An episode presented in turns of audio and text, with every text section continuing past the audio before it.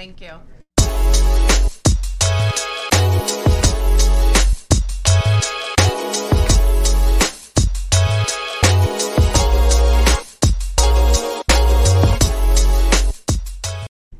Hello and welcome to the Not Okay It's Okay podcast. Welcome, welcome. This is a space where it is okay to not be okay, and Rashida and I are licensed mental health professionals who are here to normalize mental health struggles and offer practical solutions, solutions. to what life tends to throw at us on the daily. So, Hourly sometimes. Hello, hourly by the moment. so today it is season two, episode seven, and we are absolutely thrilled to be talking uh, to two really, really great gentlemen. Yes. Um, and we are going to be, it's kind of Addictions 101. So we are going to introduce our lovely panel. Uh, so first we have Ken Pecoraro. He is an LCSW, an LCADC, and a CCS. Correct. Okay, so you received your Master of Social Work in 96 from Rutgers, uh, specialized in casework with an emphasis on addictions treatment. Uh, and you have been a New Jersey licensed clinical social worker since 2000, a licensed certified alcohol and drug counselor since 97. Uh, you have extensive experience uh, working directly and supervising programs for substance use and co occurring disorders for adults and adolescents, and over 25 years of experience, which is pretty wild what and amazing. Yes. Um, you uh, currently work at CPC Behavioral Health Care uh, in Monmouth County since 2001, and you serve as the Director of Addiction and Co occurring Services for the agency currently. And you Well have, done. yeah, absolutely. So, Yeah. and you have a lot other of other things which we'll get to, and then we have Michael Teddy. Mike, Mike. Um, and Mike graduated with his bachelor's in psychology from Kean University, and you are pursuing your master's degree in social work currently um, from Rutgers. And you've been in the field to, since 2015. Um, you began working for CPC, um, which we all have in common, in the Yes.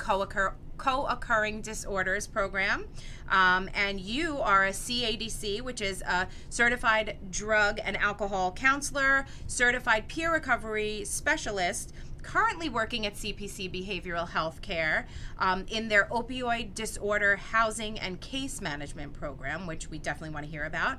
And you are working on getting your ls LCSW Wow. and LCADC following your graduation, and you will eventually um, do wonderful things. I know, and I can't wait. He's already doing and them. he is Yes. exactly. I know that, but I mean bigger, and you know, Even more wonderful. Mikey T is here, and I'm very, very he's he's special to me. So welcome, you guys, Welcome. and And and, I- thank you for joining us. yeah, and I'm just like, this is like the CPC crew I here. know. It's exciting. reunion. CPC reunion. in my heart. Love that place.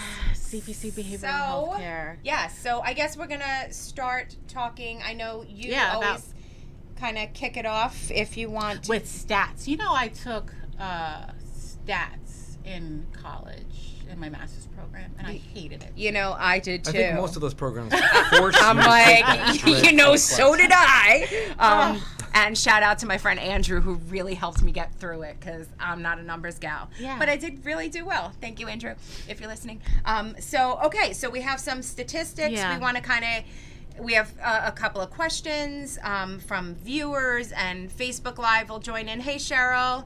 Um, and if you guys have questions, you can kind of chime in there. Um, Yeah, so, let's get it started. yeah, why don't you get us started with some, you know, Rashida, the queen of statistics? Oh goodness! Go oh my for it, goodness! girl. So, um, you know, I during COVID, you know, I was, you know, concerned about, you know, the, you know, individuals who are in recovery and how that would impact them. Yep. Um, and I, you know, again, you know, when I look at the numbers and some general numbers for opioid involved overdose deaths, they rose from, and we're going back to like 2010. So from 21,088 people who were involved in an overdose from opiates to 2017 it was about 47,600 so look at that big jump right? So 2010 21,000 about 2017 47,000 Mm. and it kind of remained steady in like 2018 with like 46,000 right? Fast forward to 2019 there were nearly 50,000 people in the US that died for from opioid involved overdose deaths right? That's a lot I mean, when you think about Oh that right? It's- you know the numbers are just it's, it's staggering. yeah I looked at it as an epidemic you know? Yeah. And so a national crisis right Um, Epidemic. Absolutely. yeah, for yeah, sure. definitely. So let's Yeah. talk about like, you know, going back to maybe like 2010, you know, and that what was going on? Why do why do we think we were seeing, you know, s- so many people like overdosing on on opiates? Such a jump in the Yeah. opioid. It became. It is an opioid crisis, right? So. what do we think was going on in the You want me to do that one? so uh, just, just I don't want to go off topic, but just one thing. We got to talk this room. I- Is it I- amazing? Yeah. yeah. Yeah. I just, I- if I it looks like I'm all over the place because I have a little bit I- of uh, ADHD, and this is like an ADHD It paradise. is. Oh, it is. It really there's Yes. so much cool stuff to look at, and Uh-huh. the, the the the peak is Thor's Stormbreaker hanging over the Golden, Golden Girls. Girls. Yep, it's amazing. Okay, does everybody comment on that? Because Well, that is the, the I'll like tell you. that's. I mean, it. the Golden Girls are my jam. This, the, you know, the rest of the I got. I Pee feel so safe under It- Rue McClanahan's Absolutely. watchful eye. Who doesn't? Absolutely. Yeah, so. yes, we have and we have comments and I was just saying from my Jewish mother who during season 1 was like, "Can't you get the AK-47 out from behind Rashida's head?" I head?" was okay with and, it. But it wasn't an AK-47. it is the gun from Aliens oh, and it's Oh, on the Sigourney floor. Weaver's Sigourney gun. Weaver's Oh, gun is right down there because Ming who, you know, this is his This place. is unbelievable. It's incredible. um, yeah, so I, I get it, and and I won't think you're staring at me. I'll know it's Gotcha. Rue behind my head. So um, yeah, so this is an incredible place, and we can certainly look around as you. Uh, So the the opioid situation. Yes. That started before 2000, Mm-hmm. and there's a lot of you can look find all these things out there. It's kind of well known information now. Should I be looking at the camera? Mm-hmm. No, no, no. what this is Do you I don't just have- I'm Um, just one of those people who likes oh, to see myself. just oh, pretend you're oh, looking at me, but really look at Rue. I look at McClanahan. myself and I say I'm not okay. It reminds me. It It's reminds me. okay. Actually, I was up very late last night because I really was not okay. But that's okay here, Oh, right? It's okay. That's okay. Yes, yeah. So now yes, that's good. this is the place but to be. uh, yeah, definitely uh, had a couple of stressors keep me up last night. Sure. But um, I'm here, and that's what matters. Yay, so So happy. the opioid crisis started, you know, right around when the 90s and the 2000s. There was a there was like a perfect storm of things. Mm-hmm. And again, these aren't my these are you can find the information. Right. The, some of the perfect storm was the creation of OxyContin, which now you went Mm-hmm. Yep. from just regular Yep. strength opiates to the the steroid, the powerhouse Yeah. of opioids Right, all at once. right. And then at that same point, uh, the uh, the a lot of the agencies that were overseeing healthcare Mm-hmm. Wanted pain to be viewed as as an important thing like they were saying pain is the fifth vital sign or whatever they used to say. Oh, so everybody that w- worked at a hospital was like well we better treat for pain. And they were giving out scripts and they were Mm-hmm. Giving out this oxycontin and then on top of that there was another factor which i was just was thinking and my brain just lost it where there's another one it'll come to me It'll come to It'll- you. it'll- yeah. There was, it was like a, it was like a per- we wait, what was call the it a third one? brain fart, No, and I'm you're brain allowed. farting they like are, crazy then They here. are totally okay here. Yeah, there, well, if I, I'll think of it, but th- Okay. so all these things happen. Yeah. the market's getting flooded. Oh, and there was Uh-huh. a, there was also a study by and which I'll this uh, where somebody put out a study. One of the drug companies put out a study where o- opioids are not addictive, and so you have all these things. Supposed Wow. science saying it's okay to give these things Right, out. right. So boom, the market gets flooded with all these Uh-huh. pills. So at a place like CPC, if you looked at us in, in 2005, everybody opioid pills Right. Right. was Being were like were yeah it was all over the place. Widely, yeah. Then New Jersey made a good move, Mm-hmm. which turned out to have a bad consequence, but it still was a good move. Okay. We switched to the, what's called the New Jersey Prescription Monitoring Program, right in the, Yes. the mid two. So all of a sudden, it became very hard to get prescriptions. Right. Like too hard at once. Let's Yeah. say Mm-hmm. like boom, like and so people that were going like seven doctors and had like pills coming in like crazy. Those were the people that were. You know, were Shopping smi- around and they were selling it to other Yes. people. Mm-hmm. Now the so now there's a prescription. There's a uh, computer system where every doctor Mm-hmm. can can look on the computer and say, "Hey, you can't. I'm not going to give you opiates. You're, You're going already- to six other doctors." right, So all of a sudden, the, the the black market for pills goes like overnight. Right. So people had a choice. I had people coming to CPC that were on 15, 20, 30 pills a day. So they have a huge habit. And then, you know, back then in the in the in the early 2000s, you can get like uh, an OxyContin pill. You're gonna have 10 bucks, whatever, fi- Right. five, 10 bucks. all of a sudden now the pills are like thirty dollars each. You know, supply and demand. Mm-hmm. Right. People had a choice. You're on a thirty dollar pill, and you need ten of those just to get. That's a three hundred dollar a day habit. People had to make a choice. Right. Here comes heroin, and it's either either kick the drug yourself, or you know go to detox or whatever, or Mm-hmm. Right. here's heroin. That Uh-huh. one ten dollar bag of heroin is meets all your needs for the whole day, and then heroin Yes, followed right off. after. There and there was another weird thing that came in along with that as well. Mm-hmm. Was out of nowhere uh, the the the um, one positive thing out of the HIV cri- crisis Mm-hmm. was of, of the 80s into the 90s was um, people were afraid of needles. Yes, uh, and it was like o- overnight. People, I, I remember it was everybody was sniffing, sniffing, sniffing, and then it was like, uh, boom, somebody was like, yeah, we're we're safe now, and then everybody was shooting it like overnight, Right, like and right. so th- so it really was like it was gradual, yet there was a lot of things that kind of Yeah. shot it up quickly. And wasn't there like a, a clean needle project or something? program? Yeah, there well, was there's like still some kind there's of still a lot yeah, of that, which is it's which is good. because you, you figure if people are gonna get, gonna get high, and, and you know, Absolutely. the, the way Yes. like, at least let's keep people from dying and Hundred getting Yeah. percent. diseases and things like that. Yeah. So that's what harm reduction is, you know. Yes, essence of it. yeah, and definitely we're, we we have a question about harm reduction. So hold that thought. So no, that's great. Like you know, taking us through, you know, like just the kind of the evolution of you know mm-hmm. how we got here. So you know, I just mm-hmm. want to kind of like now bring you know Mike into the conversation of you know fast forward to COVID, Mhm. right? Okay. And so you know, for you, what were you seeing happening with you know your clients that you were servicing? Yeah, so uh, to add to what Ken was saying, I think Mm-hmm. that what brought the problem about was uh, New Jersey was in a unique position. The heroin that was here was so pure compared Mm. to other parts of the country where individuals were able to snort it uh, Mm-hmm. and uh, achieve the effects that uh, people in other parts of the country weren't. And Mm-hmm. be, it's much more difficult, I believe, to make the transition from swallowing a painkiller pill to shooting IV heroin. But it was a, a bridge in that gap Mm-hmm. Wow. to be able Yeah. to snort the heroin Oh wow. and then in time eventually transition to IV use. Uh huh. But um, Wow. I think since the pandemic, I think the greatest thing that affected people and caused a lot of people to relapse was uh, isolation. I Mhm. believe Def- Sure. definitely with addiction. I think um, Yep. it's so important to to be surrounded by you know positive people, people that understand what you're going through, and that sense of community and And having a routine, right? A Yeah. daily routine. Yeah. Absolutely. Like program, like even going to work and uh, exercising, that kind of stuff. So a lot of that just kind of, yeah, we were all forced to really pivot and think on our feet and and get these programs something. So going remotely, virtually, yeah. So, was there were, were you you know both like seeing like relapses like uh you know people who were had a- some sobriety you know clean time go back? Yeah, I mean, you want you want to go Yeah. first on that one? I, I mean, I could. Mhm. Both of us would say Yeah. yeah. I, Yeah. I was a. I don't think anybody expected the pandemic to last this long. Yeah. Right. And Yeah. then and everybody, you know, at first people would you know, they would realize, wow, this is serious, but we'll get a handle on it, and then it'll be over. And then it was Mm-hmm. Right. like, wait, we're going to be doing this for a long time. Yeah. Yeah. And one time I was at a meeting, and I I quote myself on this one because I, I thought of this one on my on the top of my my uh, head. Somebody was like, "What's it like trying to help people with addiction over telehealth?" Mm-hmm. You know, and I was like, "It's kind of like trying to lasso a bull with dental floss." Oh yeah, sure. like when the pandemic sure. first started, you couldn't do a drug test, Right.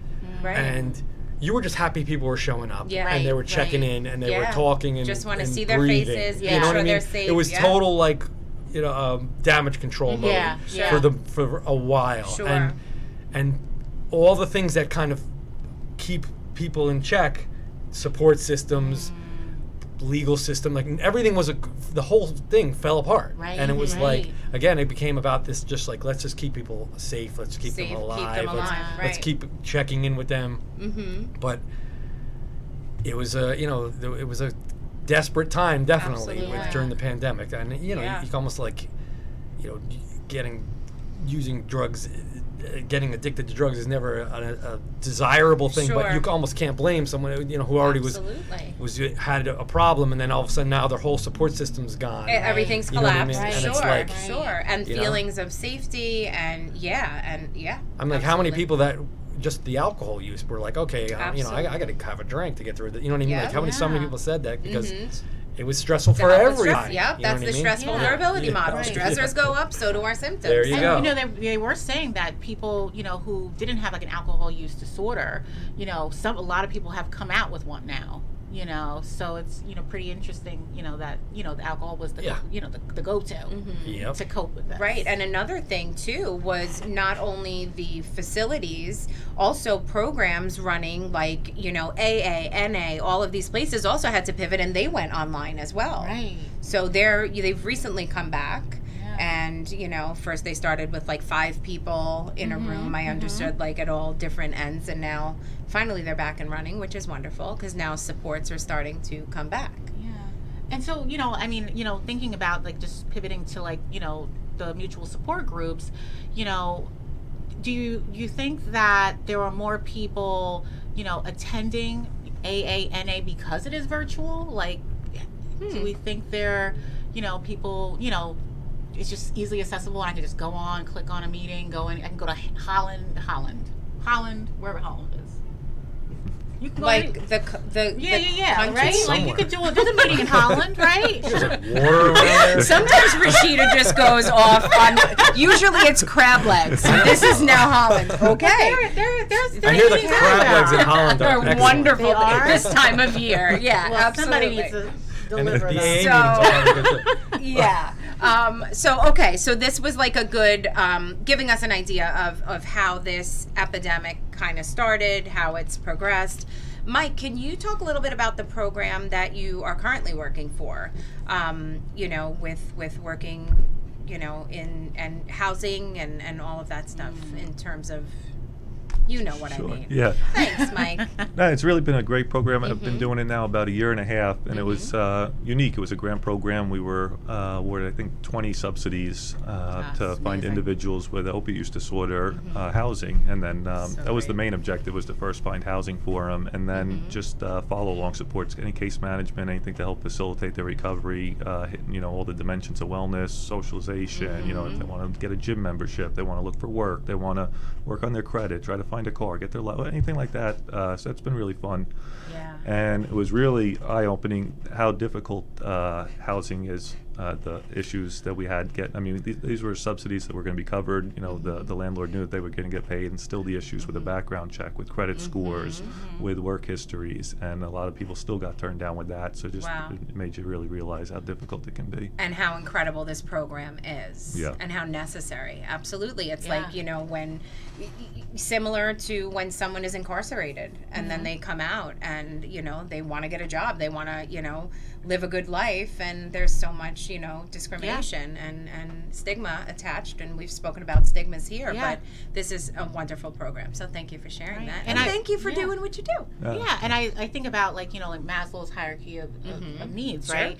And so like how do, how does someone who doesn't have housing mm-hmm. you know or a job like how can they come into therapy and just be like yeah i'm going to talk about my feelings when i'm stressed about like i have nowhere to live. Mm-hmm. Nothing You to eat nowhere to live right absolutely right so this program Yeah. is like amazing and it's like a full wraparound program yeah. you know um so that's great Yeah, and and it's a, it's what they call a housing first model. okay So, like you said, with the hi- the hierarchy of needs, Mm-hmm. let's give the people the housing, regardless of what's going on, Mm-hmm. ra- how chaotic things are, and then take it from there. You know, and uh, because it makes a difference. Yeah, it's Mm-hmm. Hard to you know to sit in a therapy group when you know you got to sit outside in Yeah. a yeah mm-hmm. car in absolutely 15 degree weather. You know what I mean? Right. So it's let's get people housing, let's get them some supports and things, and mm-hmm. start with the basics. yes you know. Absolutely. And Mike does a good job. I mean, yeah, I'll tell you, mm-hmm. he.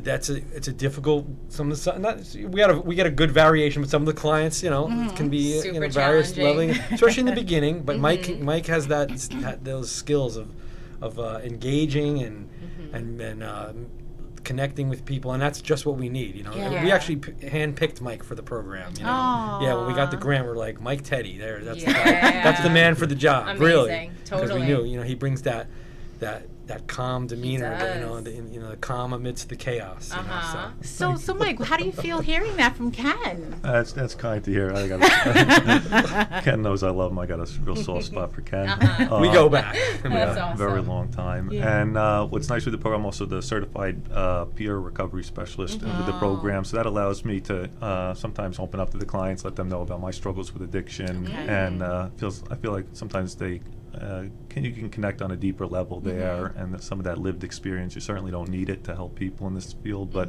I think that sometimes it can be helpful. Sure, Yeah. absolutely. Absolutely. absolutely. And we were talking before we started the show on how, and everybody knows this, I literally like pounded into our listeners' heads how, you know, I am a therapist in therapy for my own stuff with anxiety and, and everything else that is wild about my brain. Um, so, yeah, I, it makes us completely relatable, and that's awesome. Awesome. Good. Thank you for sharing that. Yeah.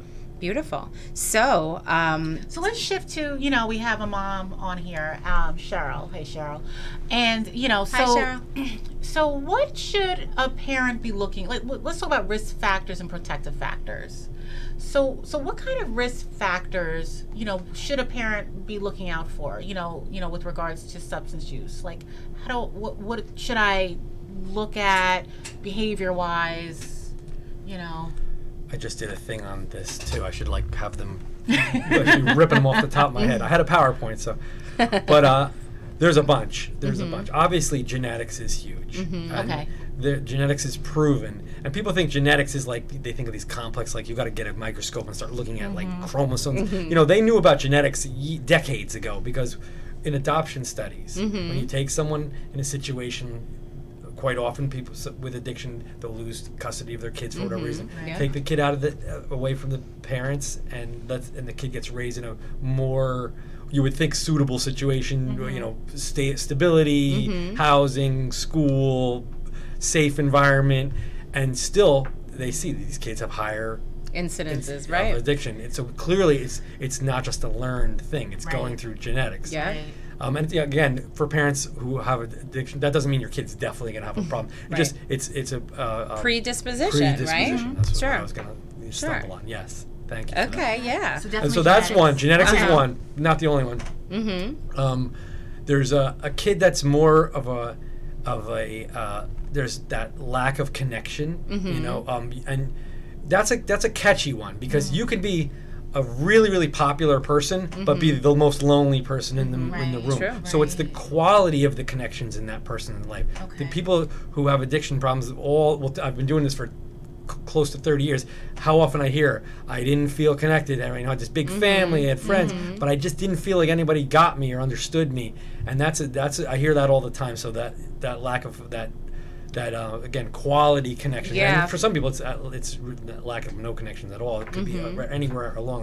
Sure. and then for and uh, obviously um, with any problem the earlier it starts the worse it usually is. So like Okay. any any disease whether if you, you know, have diabetes starting young it's going to be a, a harder battle to fight. Same with substance use a person that risk taker who starts doing the risky things earlier Yeah. is at a mm-hmm. h- way like so that's why we got to be concerned about things like vaping and things like Yeah. that if you're doing that in middle school Right. that doesn't mean you're going to be sticking a needle in your arm one day but it definitely Right. puts you in a higher category for it because you're already like hey give me something to make me feel better you know I right, mean? right, Right, right. Yeah, and So- kids are, you know, I mean, it was different, obviously, when I was growing up because I didn't grow up with the internet, you know, and YouTube and watching all these, I'm sorry, schmucks doing really like dangerous things. And these kids, younger and younger, are all watching this and you know they see these these kids on YouTube and they're making millions of dollars to do these ridiculously stupid things. So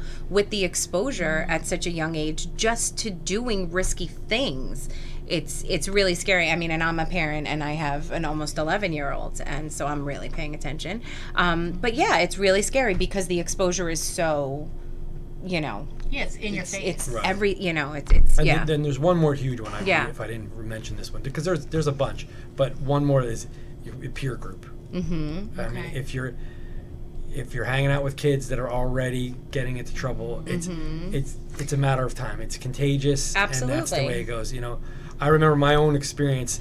I was always a little. I was always on the edge, kind Mm-hmm. of more of a risky type kid, and then I met certain other kids that were like put me to shame as far as Mm-hmm. where, how far they were, and I got worse. I got worse. You know, I can remember the certain friendships that I connected with, and I was Uh-huh. like, I went from being mischievous to doing really stupid stuff Mm-hmm. and getting in trouble with the police and things like that, and and people opened the doorway to Right. that. And again, it's not their fault, but I, but my my parents had separated, and mm-hmm. when I was nine, and I had le- less supervision, you start hanging out Sure. with different kids, and Right, you know what I mean. And next, you know, you know, what- Absolutely. you're getting down and dirty with things you never thought you were gonna do. So. Yeah. Totally. And then it comes back to the, you know, it always people, places, and things, right? No matter Yes. how where we are in the in the age, you know, on the age spectrum, Yeah. that's what it is. So I've added boredom to that because you know we know like a lot of times clients will say like yeah you know it's just I'm bored I you know Mm-hmm. it passes the time to use you know Yeah. so we just you know have And- to like take that big- into consideration. There's a bigger thing behind boredom, and that's Mm-hmm. that's that lack of a sense of a purpose and belonging. You know, Yeah. if you have something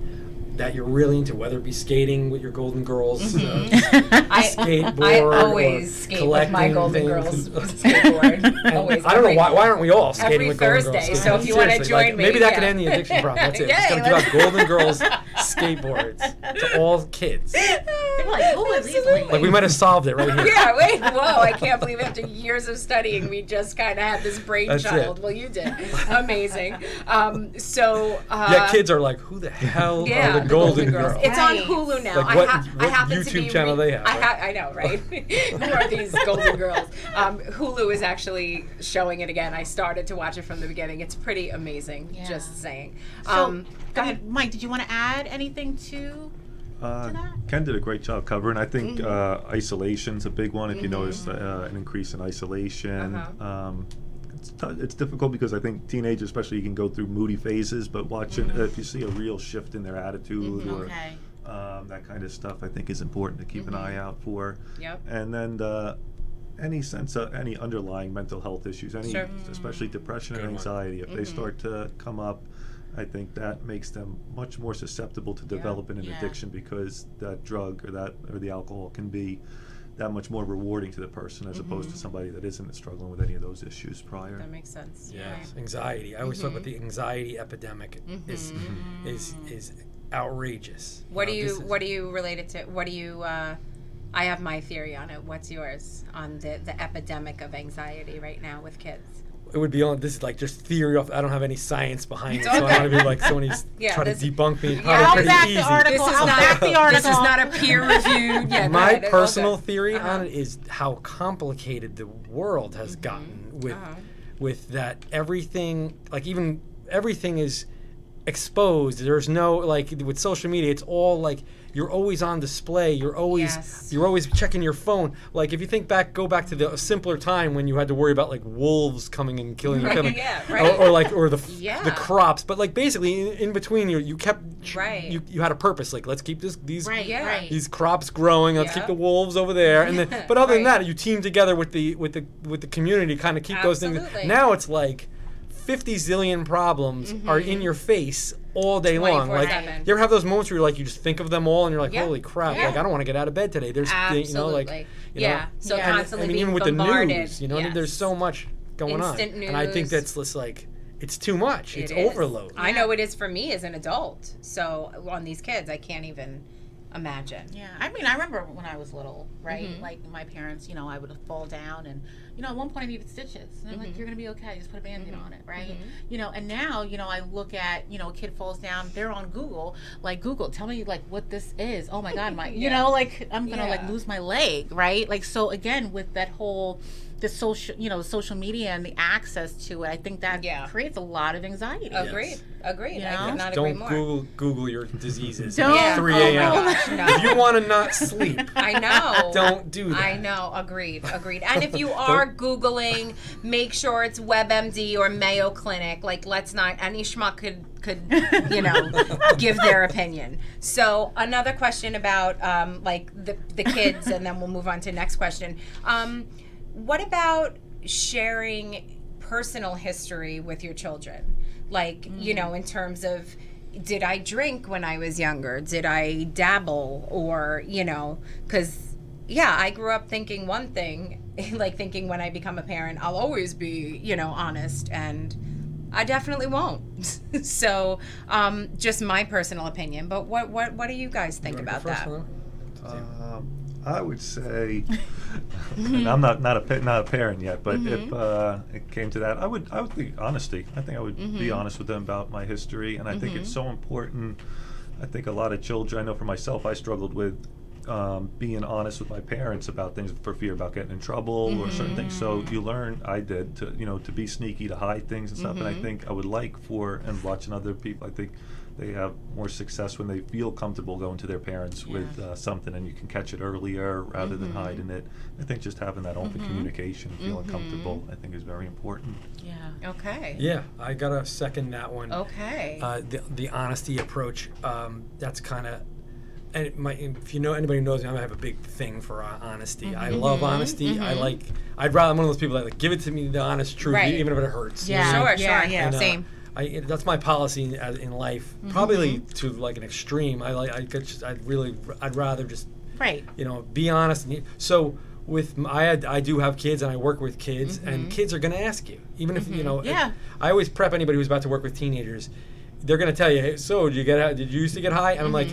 If you give one of those those textbook answers, well, why is that important to Right, you? Like, oh, that's like, oh, you did. Yeah, then, you know what I mean? right, right, Then they know. So you might as well be ready to just answer the question honestly. Mhm, okay. And when, with with my kids, I I would say, look, people are going to tell you smoking weed is fun. Mm-hmm. You know why? Because it is.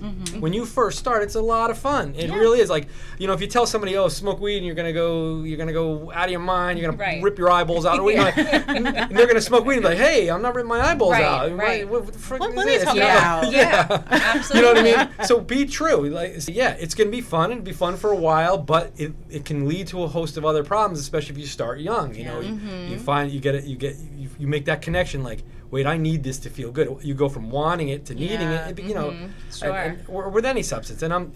I'm not trying to demonize weed. I know there's a whole group. No, of, But. I'm just in general, be honest about it. Mm-hmm. Be honest about it. You know, um, about uh, everything as far as and talk about who you know different people you're going to meet and Yeah. they're going to offer you things. Yeah. And I've kind of pleaded with my own kids, I because I, don't believe in the whole oh they're going to do it anyway, just let them do it. Right. The longer you can hold that off. Yeah. Remember we talked about the disease. If it starts early, the better. If you can get the kids to start, if, if if you like, oh, they're going to try it one day anyway. Mhm. Like well, drinking, they're all going to try sooner or later, Mm-hmm. Right. no matter what. Sure. The longer you can hold off on that, the better, better. the chance you have that they're going to be in a better position to handle that. Sure. You know, and there might be you know debaters on that, but that's just what the school thought I came. come Mm-hmm. Yeah, no, I love that. That was my original like my feeling and I've gone I've vacillated back and forth, but this will definitely be helpful. So. Yeah, and you know, this is a colleague of mine. that, the actually, I'll- the uh, counts, the counselor at Rumson Fair Haven High School. She's been Mm-hmm. a colleague of mine for quite a while.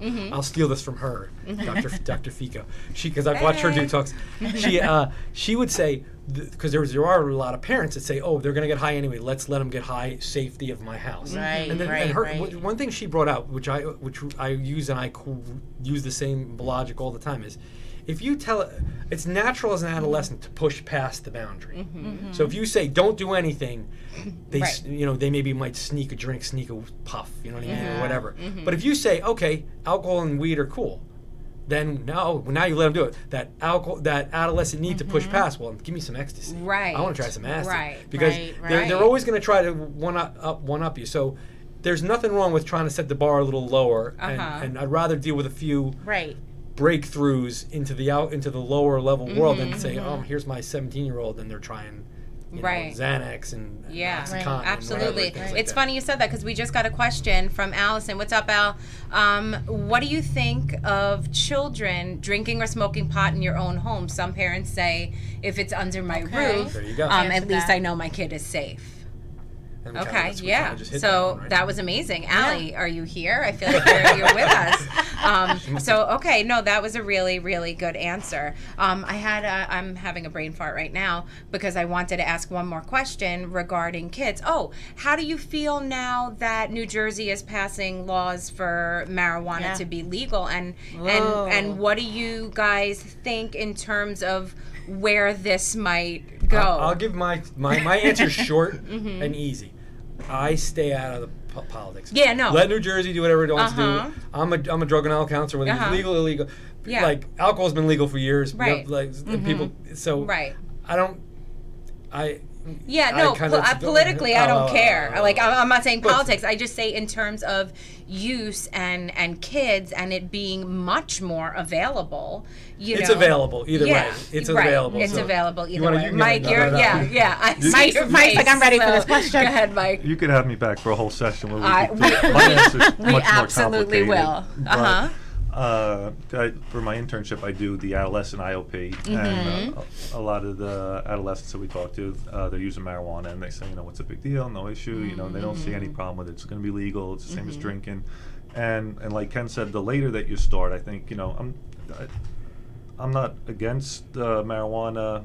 I you know, I think people can use it responsibly. I think Uh-huh. it has some benefits for people. I think Sure. when the adolescents are using it at such a young age, where we have 12, 13, 14 year olds smoking almost daily, using Mm-hmm.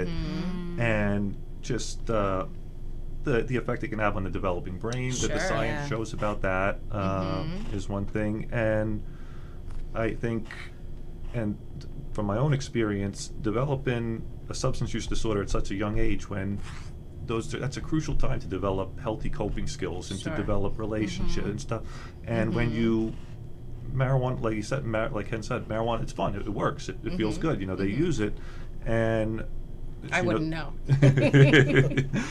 so, so you have a bad day at school. They smoke. You know, they, Mm-hmm. the girlfriend breaks up with them. They smoke, Sure. and you start to um, slowly become dependent on that, and you don't Sure. learn to kind of use those, you know, those coping skills or to develop and understand. You know, and pain is it's good. Pain is there for a reason to, Right. to work through, and I think when we constantly are finding ways to run from it, not just drug. I mean, you can find it in anything that people Mm-hmm. Sure, find. It, numbing, food, yeah, Yeah. food, sex, Yeah. gambling, right, everything. Okay. and sometimes I think it's important to sit a little bit with that pain, and I think just too, you can Mm-hmm. pick up the phone and be on Facebook for an hour, and you can just constantly not have any quiet to just let some of that stuff settle in and to think about. Yeah, that's really very, very wise. Okay. Yeah, that's a great point. Yeah, that people, is. People don't want to like just Sit deal in with their discomfort. Yeah, just Yeah. kinda deal with it. you know, for a little Absolutely. bit. And and in this world, like you said, we hop on our phone, we're on this. Oh, I'm bored with Instagram. Let me see what's going on on TikTok. Right. You know, it's like this constant, yeah, and being so we're so uncomfortable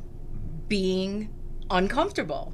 You know, it really is, and which is why you know, I mean, it's hard to be quiet in a room. Like people fe- feel that they need to fill the room, um, you know, with Yeah. chatter or whatever. But that's a really good point, Mike, about um, them, you know, instead of utilizing their coping skills, instead of utilizing um, relationships, like talking to somebody about their pain, and then they're they're doing that. And as far as the brain and development, because we all know that the brain doesn't fully we they don't get consequential thinking until their mid 20s. The brain's not developed yet, so that makes a lot of sense. Okay. So I kind of want to shout out, um, you know, my school dis, my kids' school district, and there's probably a lot of other school districts out there that are doing like mindfulness. Like my kids are coming yep. home, like talking about, you know, I want to, I have to have a mindful moment. I'm like, Mm-hmm. what? How old are you? Five, and you're mindfully momenting, you know, mindfully eating right now. yeah.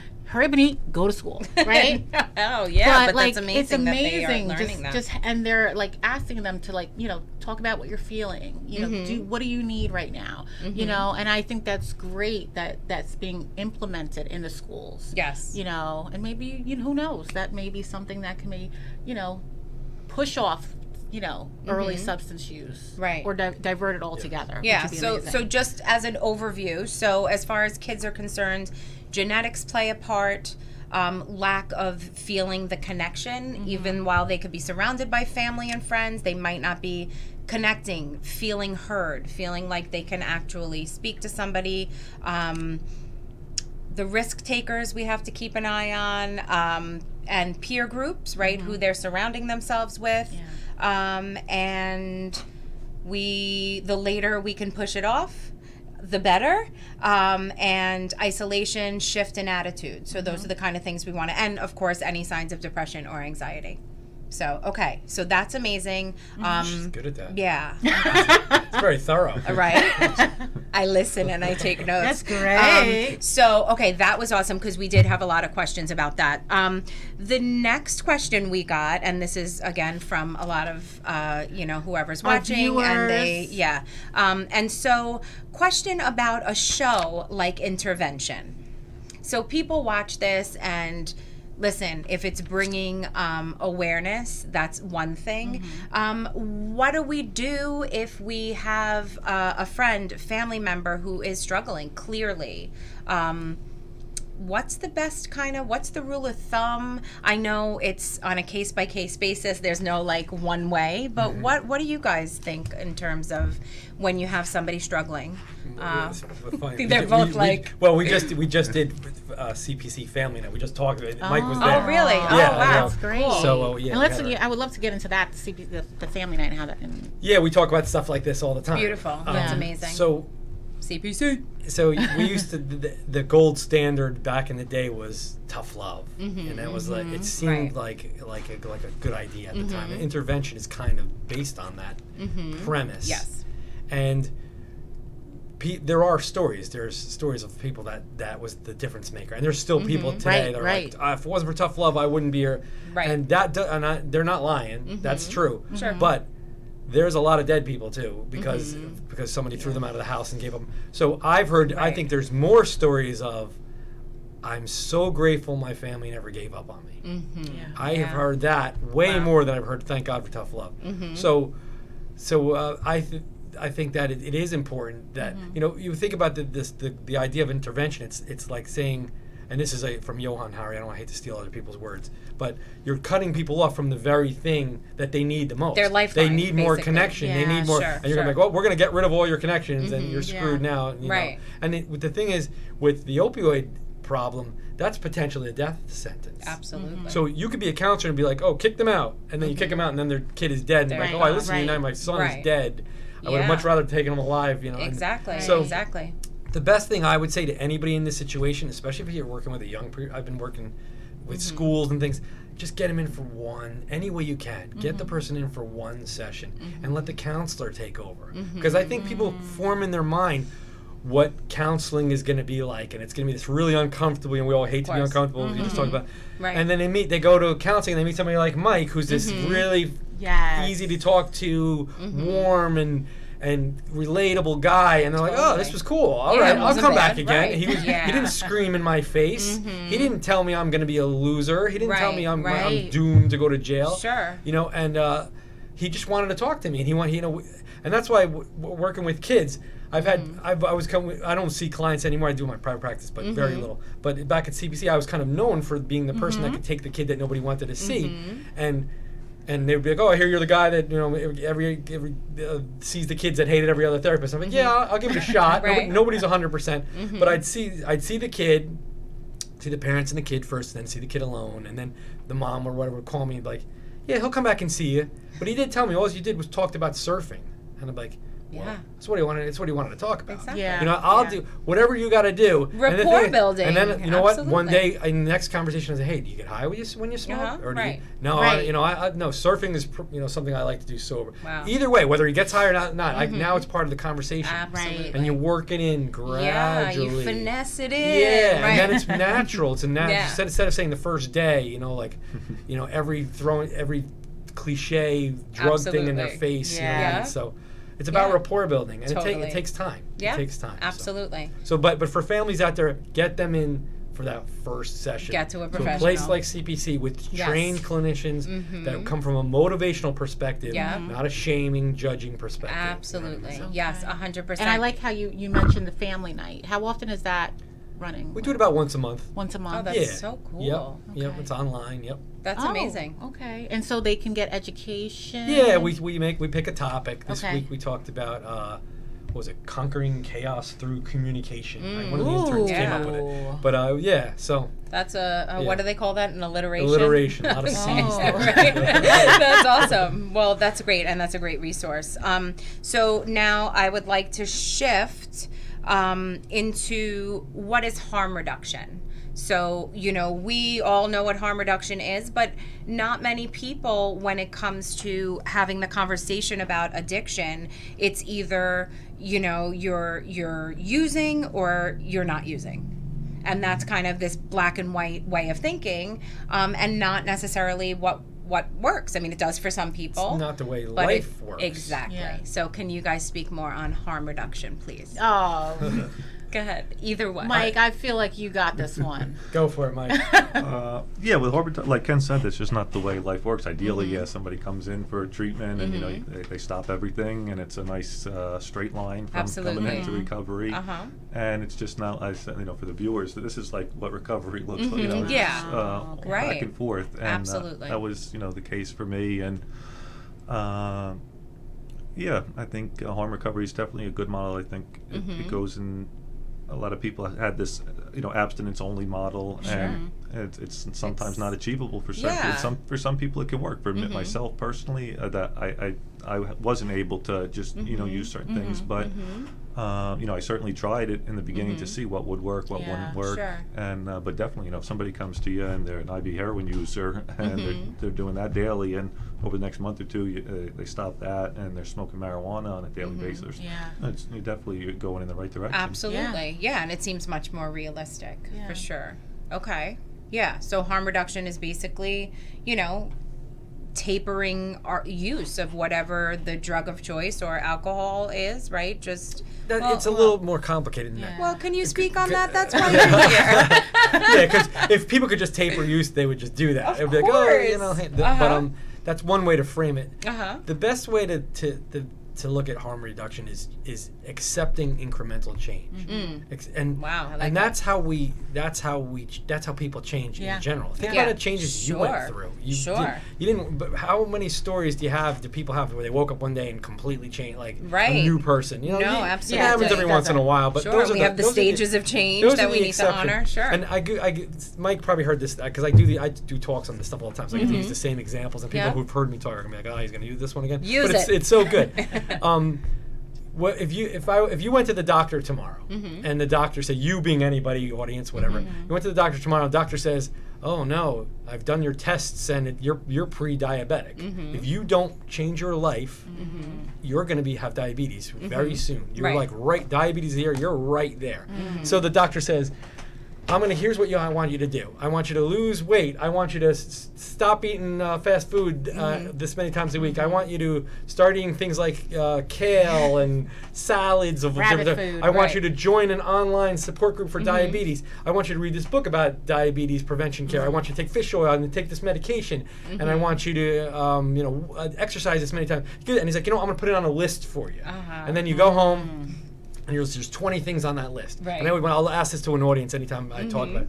How many? How, the, the average person, well, everybody's gonna leave like, yeah, that's it. I'm gonna do it. That's it. No diabetes for me. I'm, Uh-huh. Sure. Mm-hmm. I'm gonna I'm gonna be the superstar. But two weeks later, how many things on that list are most people doing? Right. Yeah. Two or three? maybe one. I was Maybe- gonna say maybe one, yeah, yeah. but yeah. So now back to addiction. Mm-hmm. Somebody's in full blown addiction. They're most likely have a mental illness as well. Which sure. about seventy five percent of people who have uh, Yeah. addiction problems, two thirds to three quarters of the people Mm-hmm. have a diagnosable. So a mental health problem. Their life, they probably have Mm-hmm. a legal problem. Their family's pissed at them. Their you know l- job situation could be a mess.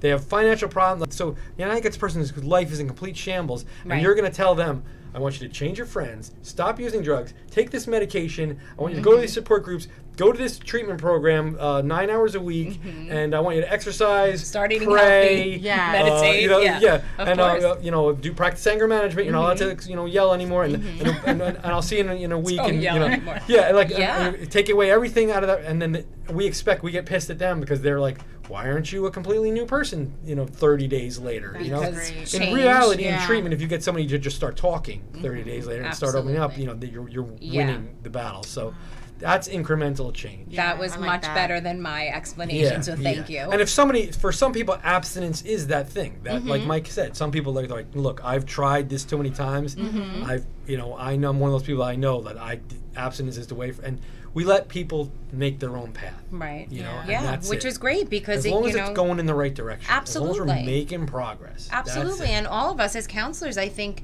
you know the the biggest and the best part of our job is that we partner up with our clients. Like we join the same team and we come up with a plan that is realistic, you know, um, and tailored to the client. Absolutely. So thank you for that. And you mentioned um, co-occurring. So I would like to um, have you guys speak on that as well, because people hear co-occurring disorder, but but don't really know what cur- co-occurring disorders mean. So take it away. Uh, two two thing, two diseases at the same time. Yeah. Like, I- Okay. Yeah. So in terms of um, the the one of the disorders being some kind of um, addiction disorder. Yeah, an addiction disorder where it's co-occurring with another mental health Mm-hmm. uh, issue such as like anxiety or depression seem Yeah. to be the two most common. But you know, it could be bipolar disorder, schizoaffective Right. disorder, uh, uh, anything like that. Mm-hmm. And I think years ago, and Ken might say like co-occur, they would separate some people. They say this is just Yeah. the addiction. He's just um, su- Mm-hmm. suffering with a substance use disorder. The, this one is co-occurring. Uh-huh. And I would say, in my experience over the six years working in this field, I could probably count on one hand how many people I've worked with that just had a, a substance use disorder Yeah. that didn't have a mental health illness attached to Mm-hmm. it. And I think those, like we talked about before, those are the ones that are the most susceptible Sure. to developing an addiction because of the relief. Like I, I always tell people Mm-hmm. about my, I have a friend that, that we'd go out to, we would drink together, and he would Mm-hmm. pro- he probably drank more than me and would drink harder than me. But I developed, you know, an alcohol use disorder. Mm-hmm. Alcohol did for me what it did not do for it. It was doing two separate things, uh, and that's why I believe, you know, that he, he did not. So it doesn't always even have to be the quantities or the mm-hmm. substance that you're using, Sure. but it's what what is that substance doing for uh, that person? And for me, you know, mm-hmm. using substances, using alcohol, drugs, to alleviate those that symptom of depression, the anxiety, to be able to just feel like I could breathe, and that, that mm-hmm. wasn't happening for my friend if he took a drink. You know, he got- Right. got, a little silly, and he could take it or leave it. But Yeah. for me, this was a lifeline. Sure, absolutely. Yeah, and, and I've um, just to, to expand on that, clients with something like schizophrenia or schizoaffective disorder um, use to quiet the voices in their head, be, you know, to, to stop hearing things, to stop seeing things. And, you know, um, so it's just really important in terms of psychoeducation to point that out. Um, yeah, it's very important. And and it, you know, I just want to go back. I, I think it's like great that you get families involved. Mm-hmm. You know, Oh, because sure. Mm-hmm. I know families can be part of the challenge. You know, and so has it been difficult to get families on board? You know, you know, with the program that you have. You know. Getting that education out there of, you know, some people think like, oh, well, you know, if they're still on methadone, you know, they're they're still using. So like, what is the point? of Like, how do you go about that? Getting parents, you know, families engaged. It's extremely difficult. Yeah. Yeah. That's uh, any way we can. I mean, it's it, I've, it's hard. It's Yeah. there's it's definitely lacking at, in the field as far as uh, family is tough it, it, uh, for whatever reason. I, I guess we talk about that overly busy world, or people Sure. feel frustrated and they, you know, fix this person and br- send them back when they're done. You know what I Absolutely. mean? Sometimes cultural pieces come into play. Well, a lot of times cultural Yeah, of pieces come into play, right? and just it's hard it's hard so we Mm-hmm. have to engage families uh, as well we have to go out of our way because Mm-hmm. it's harder i even tell tell um, uh, clinicians when they're working with like it's uh, when back when we were in person at cpc hopefully we're moving in that direction Mm-hmm. Yes. again Uh, when what i would do is is if i saw a family member in the waiting room Mm-hmm. i'd invite them in i'd be like because even people would say well what about confidentiality Mm-hmm. if that person does they're there to mm-hmm. defend their own confidentiality they could mm-hmm. say mm-hmm. no, I don't want my mom there. Then okay, Right. then I respect it. But it's implied consent if they say, okay, all right, you know. And then sometimes I go, oh, I'm not so sure about that. But I'll even barter with them. Come on, ten minutes. Come on. Yeah. And I'm not asking to meet with your mom alone. I'm asking to meet you, me, you, and your mom together. Right, So, Sure. right. you know, I'm not going to talk about any, tell your your secrets. So I just want to talk about your relationship and hear what she has to say. Absolutely. And uh, any way you can get somebody in. Again, you obviously want to respect the client. If they're like, no, no family, then no family. Right. get, you know, everybody that's, Yeah. has their own rights for that. But I'll do, you know, I'll at least give it a shot. And I- Absolutely. not just with family. I've seen, you know, the girlfriend, the boyfriend, the, the Yeah. friend, the ride. I don't know. It could be somebody Absolutely. like, Absolutely. hey, want to, hey, want to bring, let Yeah, that person come come on in. in? Yeah. Yeah, that's great. Get them in. You know what I mean? Yeah. And uh, and that's uh, one of the rules of my private practice. I say like, I'm I'm, I'm you know I'm here for you. Mm-hmm. You don't have to warn me if you're going to bring somebody because we're I'm still on Zoom with private practice. I'm Right. like just. Bring, Bring 'em them in. Bring them in. I don't great. care if you, you bring a neighbor or Yeah. whatever. It's your session.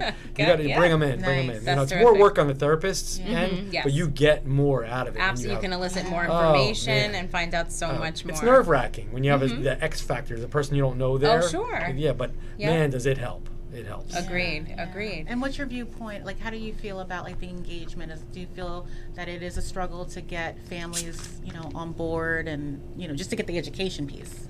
Yeah, I think it can be. Um, I think uh, the research is showing that the, the the outcomes are so much better when the family is involved, and that's something I like about the program that I'm in now. They really, uh, my supervisor who's leaving now, Ayla, um, she was great, and Oh. she was Hey, really Ayla. Shout out to Ayla. Yeah, Ayla. She, will- Ayla, Ayla. she will be sorely missed, and she was great about you know staying on top. You know, have you reached out to the collateral contacts Sure. or you know family and uh, coordinating care with the other doctors, but especially family because Mm-hmm. it's difficult for somebody struggling with substance use disorder. They might have. Um, had a lapse or relapse, or they might be using. You know, you call them, "How are you?" Mm-hmm. Five minutes on the phone, they say, "Doing great." You know, no problem. Uh, okay, I'll check in next week. No problem. You reach out to the mom. No, Lizzie was at the house last night. He was drunk. He felt, you know, and then you get some of that information, and it really, I think, helps to uh, provide better services. Sure. And then I think it's difficult for families. I think there's such a range of emotions where they're they're suffering, they're struggling with the, the anger that they feel. The, uh, Yeah. uh, the disease of addiction is just so much different than you know we talked about yesterday or or whatever day it was. Family Monday. Monday. You can't you know having cancer or something or being diagnosed with that. How the family.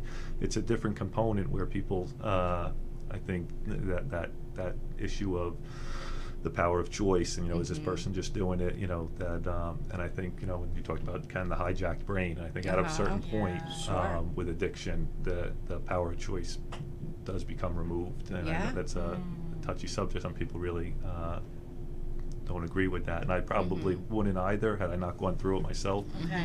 but I think uh, So the next time we have you back, we will be talking about the hijacked brain. I'm making notes.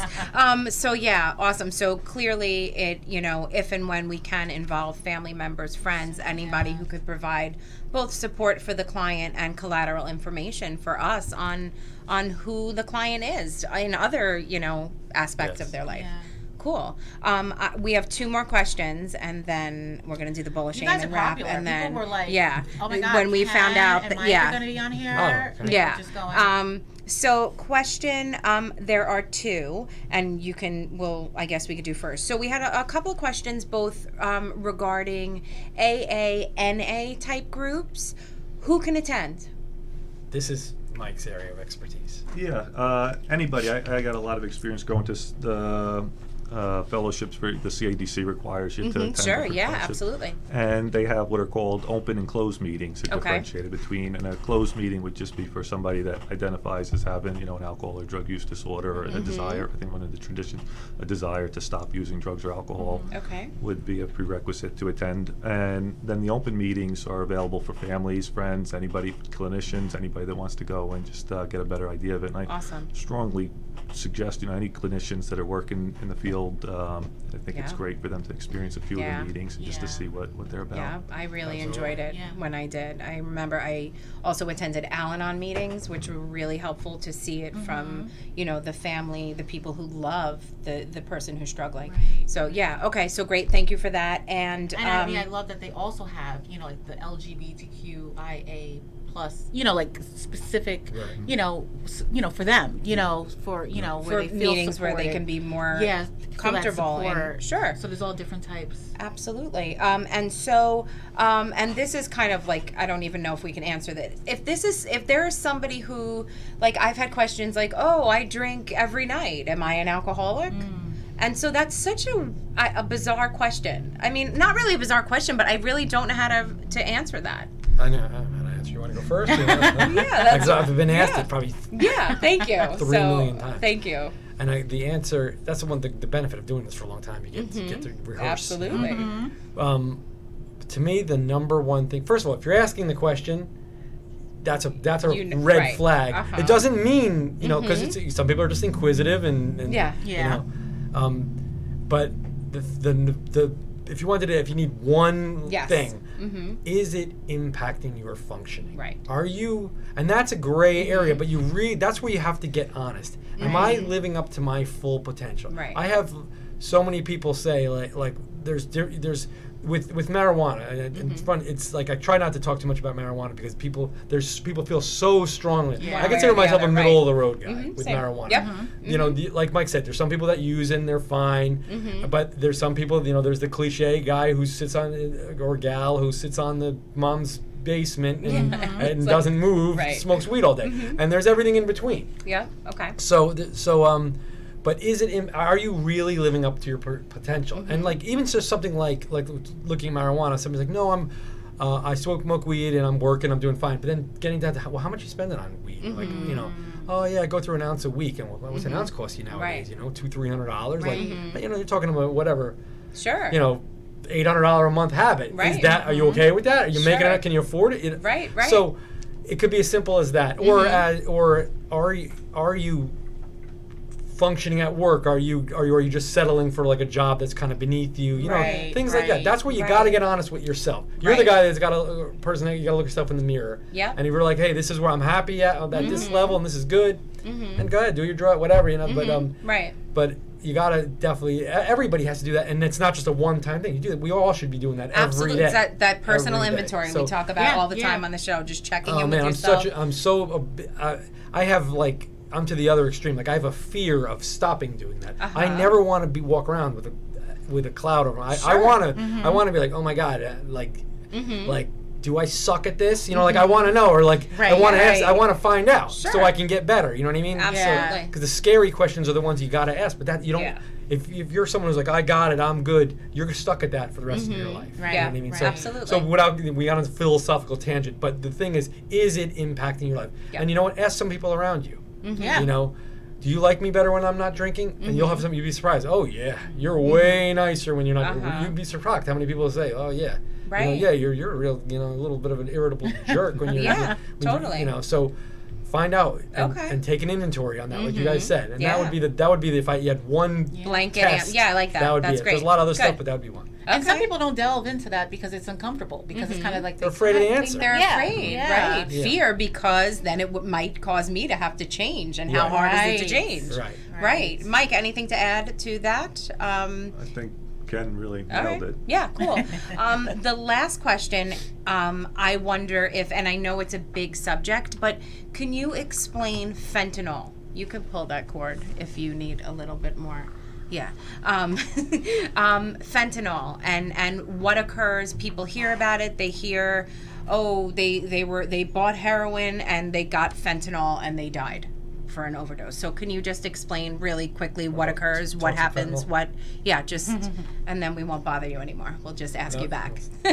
these are fun questions Yeah, Fentanyl's no, not Good. fun. Yeah. great questions. Uh, yeah, fentanyl is just it's an extremely cheap substance that's uh, on the, not to get too into it, but China can cre- Mm-hmm. Uh-huh. creates the precursor, sends it over Mexico, changes it, and it's just so Uh-huh. cheap to send over, and it's so so powerful and potent. Okay. They say about 50 to 100 times more powerful than morphine, and um, drug dealers are able to cut it in. You know, they make more money. Mm-hmm. They, but what's really scary about it is that a lot of you know the clients that will will do a um, urine screen on.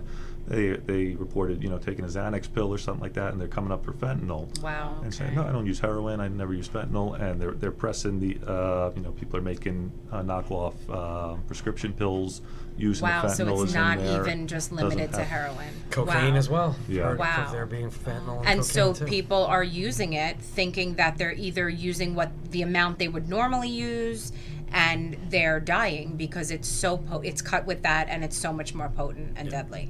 Have you Wow. had people? Because I know this has been my experience. Individuals who come and say that they were kind of like, oh, you know, search seeking out fentanyl. Well, it's funny you mentioned that. One time I was I was not too long ago. I was running group, Mm-hmm. and I brought in a guest speaker who who uh, was a harm reduction place, and they were like, "Well, we can give you fentanyl test strips." And the group was nice to the person. Oh, that, that Mm-hmm. sounds really interesting. But then when the person left, the group was like, "Why would we use that? Like, I want fentanyl in my dope." You know what I Mm, mean? Like, and then again, this was a more hardcore bunch. Sure, Yeah, most of the sure. And uh, I say this all the time at CPC. You know, if we do a thousand drug tests Mm-hmm. and a thousand come back up for heroin, how many have fentanyl in it? Nine hundred ninety-eight. Yep. You know? Wow. Fentanyl is definitely it's in all the dope now, so it's, It's definitely wow. And it, it is Really just scary. so potent, and uh, Sure. there's just not a lot of room for error with that, and you don't Right. never know Sure. how it's getting mixed. off, right. Yeah. Absolutely. And then So there's like Russian roulette. Like you just Yeah. like don't Russian. know. That and that's Right. why so many people are dying. yeah. People were dying just with the with the straight heroin as it is because that's Russian roulette to a degree. But the Mm-hmm. Absolutely. fentanyl is takes it to another level. Yeah. You never know when you're gonna get that dose. Right. Right. And then you have other people who have formed um, addictions who were in pain and getting the oxy for pain who had to switch over into the world of heroin for because it's cheaper and now they're having to work wow that's really very very scary. And it explains why the uh, rates are up and why it is still very much an epidemic. And you guys are awesome and we are so so grateful to have had you here. We hope you will come back again we'll even do it in this studio Yeah, so you guys can great. look around Yes. Like, I don't want to Um, leave. This yeah, no, it is. It's pretty like awesome. admission just to Um, hang out in this Hil- room. So saying one la- that.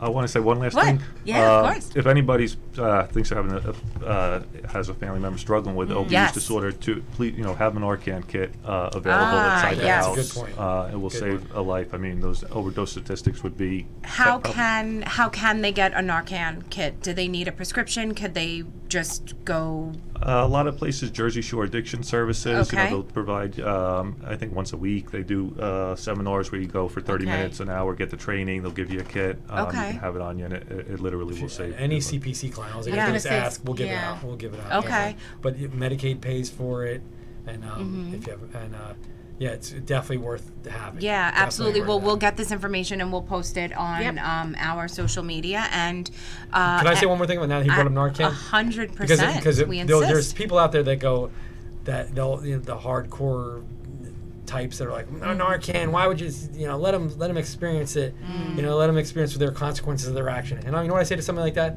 as long as it's not your your niece Right. your nephew You're- your right, family, absolutely. because that's easy to talk that until Of it's your kid you Right, what I mean? and then we're it's- talking about life and death here let's get people the Absolutely. Narcan Yes, a hundred percent. Great. Um, and that and you know you know because this is like ano- another episode right Mm-hmm. you know but that is also a reason why you know the overdose rates were right going down was Oh, because yeah. The Narcan, Narcan cops had it you know Mhm. there's so many Absolutely. people difference maker There- yeah, sure, so sure. it's it's shown Great that point, it Mike. works. Thank you for bringing that up. Yeah. We will certainly. Um, anything else, anywhere um, listeners can can find you, find resources, and Mm-hmm. if you can share about that now. If not, you'll tell us about it, and we will post about it for sure. Yeah. Um, Can I yes. do a couple plugs Yes. Oh, we insist. CP, CPC Behavioral Health Care. Woo! One one eight hundred two five zero nine eight one one. Yep. Uh, uh, uh, right now, there's we're getting a lot more mental health referrals than Okay. so we addiction. We should be able to get you in definitely. Um, okay Yep. And then personally, I've, I've maintained an addiction website. Yes, please. TakingTheEscalator.com. oh so much Love good it. resources on there Yeah. So yeah. That's everything on there. is- On there is free. All the stuff I talk about here, I, I love to write. That's my hobby. So if Ah. I talked about it, I probably wrote something about it. So and- cool. And it's something you can. so we're putting them so. in the chat Yeah. Yep. have the takingtheescalator.com Yep, absolutely. That's why I was up last night. My website crashed. Oh, and no. Yeah, and I got uh, like uh, Oh, yeah. of course, honestly. So I'm actually so anybody who goes on it now is gonna be like, hey, what the hell's the hell the matter?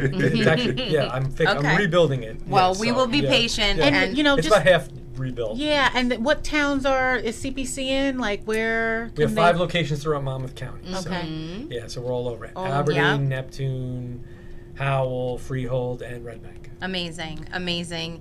And yes, uh, we will post all of this stuff. Uh, we have Bowl of No Shame questions, which we are going to get to right now. And oh wait was there anything you wanted to promote No, no, no, no. CPC would be. It. I think it's. I've been there for about six years, and they've Yeah. just been phenomenal. I think. Uh, I mean, the, the all the workers that I've worked with, they really truly care about the the clients. You know, from you know the clinicians all the way up to the CEOs and, and that staff. It's just a, an incredible organization to work for. Very Agreed. good people. Agreed. Yeah, and just You fit remember, right in, Mike. Yes, you and this is a person that you will see there, right? So if you are looking for treatment, Mike's Mike's ready to help. yeah, Mike's He's ready to help. He Absolutely. cares. help. He and does yes, care. we talk about CPC quite often on here. It is my birthplace and Mm-hmm. a big part of my heart. So absolutely, we plug it every time we can. Um, yes. So thank you guys so much, Rashida. the bowl of no shame. Go ahead. So you ask a question to all of us. Okay, here we go. Here Yep. we go. Too much folding. Uh huh. oh, that's not a good sign. This is funny. if you could have an exotic animal as a pet, which would it be? I could, I could go first. Go ahead. a, a monkey. cool. Okay. Okay. A monkey. It's probably not a good question for me. I'm not. Um, um, I have a bird now. It's kind of exotic. A, a conure. That's my daughter's really, so I wouldn't. It's not even my pet. But uh, And you I mean, rave can I have- about You can. It's You anything. rave I about love it. this friggin' bird. I Yes. really do. That's so great. That's so great. Sorry. I know. I never knew I would. I was like kind of against. I was like, the bird? What are you gonna buy a bird for? I'm, oh my god, I love this bird. That's so Aw. cool. but uh, so but yeah, so uh, I yeah, it's a great pet having a having a uh, Really? exotic bird. Oh yeah, very loving. I feel like I have I have like 15 chickens, but they're not really exotic. Um, okay, so would you stick with the bird, or do you want to stick with the bird. Yeah. Okay. Stick with Doppler, my. Uh, I mean, conure. okay. Um, I would definitely say an elephant. I want to be like riding on the elephant in my backyard and all Aw. around. Like Until you see one take a dump. I know. I'd, be, I'd be on it, so I would. That would be for the people behind me. I was at the Bronx Zoo once, and you want to see a crowd gather? Oh. It- seriously. Hey guys, it's time. Yeah, no, really. When the, when, the, happening. when the elephant was going to the bathroom, people were running over. Wild. to the That thing, is like, so oh my God. funny. You know I'm totally going on YouTube later and being like elephant pooping. That's great. Awesome. Rashida, what I is yours? would love to have a flamingo. Oh, love that. I'm just curious how long they can stand. One leg, right? They only have one. they have two legs, but Yeah, I think you they they one hold one. time, yeah. They, Yeah, yeah, yeah. I just want to see how long they can maintain Okay. that with my kids. so. Okay, love that. all right, all right. we- Shot the leg. I love it. We're gonna do one more. Ah, I like this one. Uh, first thing you would do if you won the lottery. Oh man, I'm I'm too boring for this. I really am. Doesn't, who said it has to be exciting? I can't even think of anything good. Uh, No judgment. something lame like, like some kind of fun for my kids or something like Amazing. that's like That's not boring. lame. you know? That's It's awesome. lame, but it's not. It's not like a you know whatever. Rental. I can't even think of anything fun. I go on a trip. It's something you know the standard Good, boring okay. crap. I'm pretty you're pretty square. Listen, So, that's that's pretty. get my I'm wife a gift. I don't know. Beautiful. Aw. That is Re- not renovate the house. Not that's what lame at all. to. Fantastic. All right, so Sorry, you got a there you good couple of little things on your Good. list. Mikey T. Uh, write a check out to Rutgers University, pay off the student debt Mm-hmm. Yes, right away, and yes. then I'd, I'd be traveling. I want to do, a cross country trip, and then Mhm. especially Europe. Spend Mhm. a, a significant amount of time over in Europe. probably Italy. Nice, Yeah. nice, nice. Awesome. Rashida, darling, Everybody knows my. Are you Love. seriously okay? I am definitely getting crab legs from Alaska. I knew it. Oh my god. No, no, no, no, Okay, no, like- I'm, I'm, no, They're expensive. Yeah, You okay. know? Oh Yeah. yeah, right mm-hmm. now Right. particularly the, the, It's, the it's cost like has gone eh, way up. See, see, Listen, I, I it's a big deal. I love the show Deadliest Catch. I watch it all the time. no, I'm I'm getting a bushel, and I'm just gonna just. I love her so much. All right, so clearly a bushel of crab and legs. butter and Oh, butter. and You butter, put- naturally, that's yeah. Okay, so that's it. Just a bushel of That's all legs? I need. I love you. um, I am definitely chartering like two planes for family and close friends, and we are gonna like go to an exotic place like Fiji and just, you know, relax and eat good food and really get grounded and not have to worry about like a schedule and just chill. That's it. That's my That's a thing. good one. Yeah, I mean, just really. you How know. are the crabs in Fiji? I'll let you know, baby. um, so, guys, thank you so so much for being here. We Yes. really It a good time. appreciate it. Thanks for Um, having us. That's yes. Anytime, and please come back Yes. so much. I can't even take it. We would it. love for you to come back. I mean, this is just you know. and guys, remember please to download us on SoundCloud, iTunes, Spotify. Spotify, and all that Apple. jazz. We have a great show next week. Um, we'll surprise you again. oh, did you want to say gotta, it? We gotta say Nikki right, Tierney well. is gonna come in. Oh, yes, yay. Nikki Tierney will be in Oh, the that's- uh, building. You're That's a for good treat. So Yeah. yeah, so We're we're Nikki really fans, super. Yes. super Oh, excited great. to have her Yes. in, and that is all, you guys. Be safe, be well, be kind, and thank you for listening. Crab legs.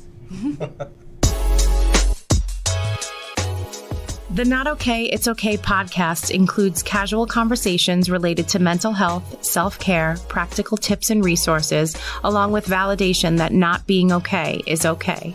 You acknowledge and agree that the following warnings and disclaimers shall apply to all of our content. This podcast represents the opinions of Hillary Shear, LPC, and Rashida Cartwright, LCADC, and their guests to the show.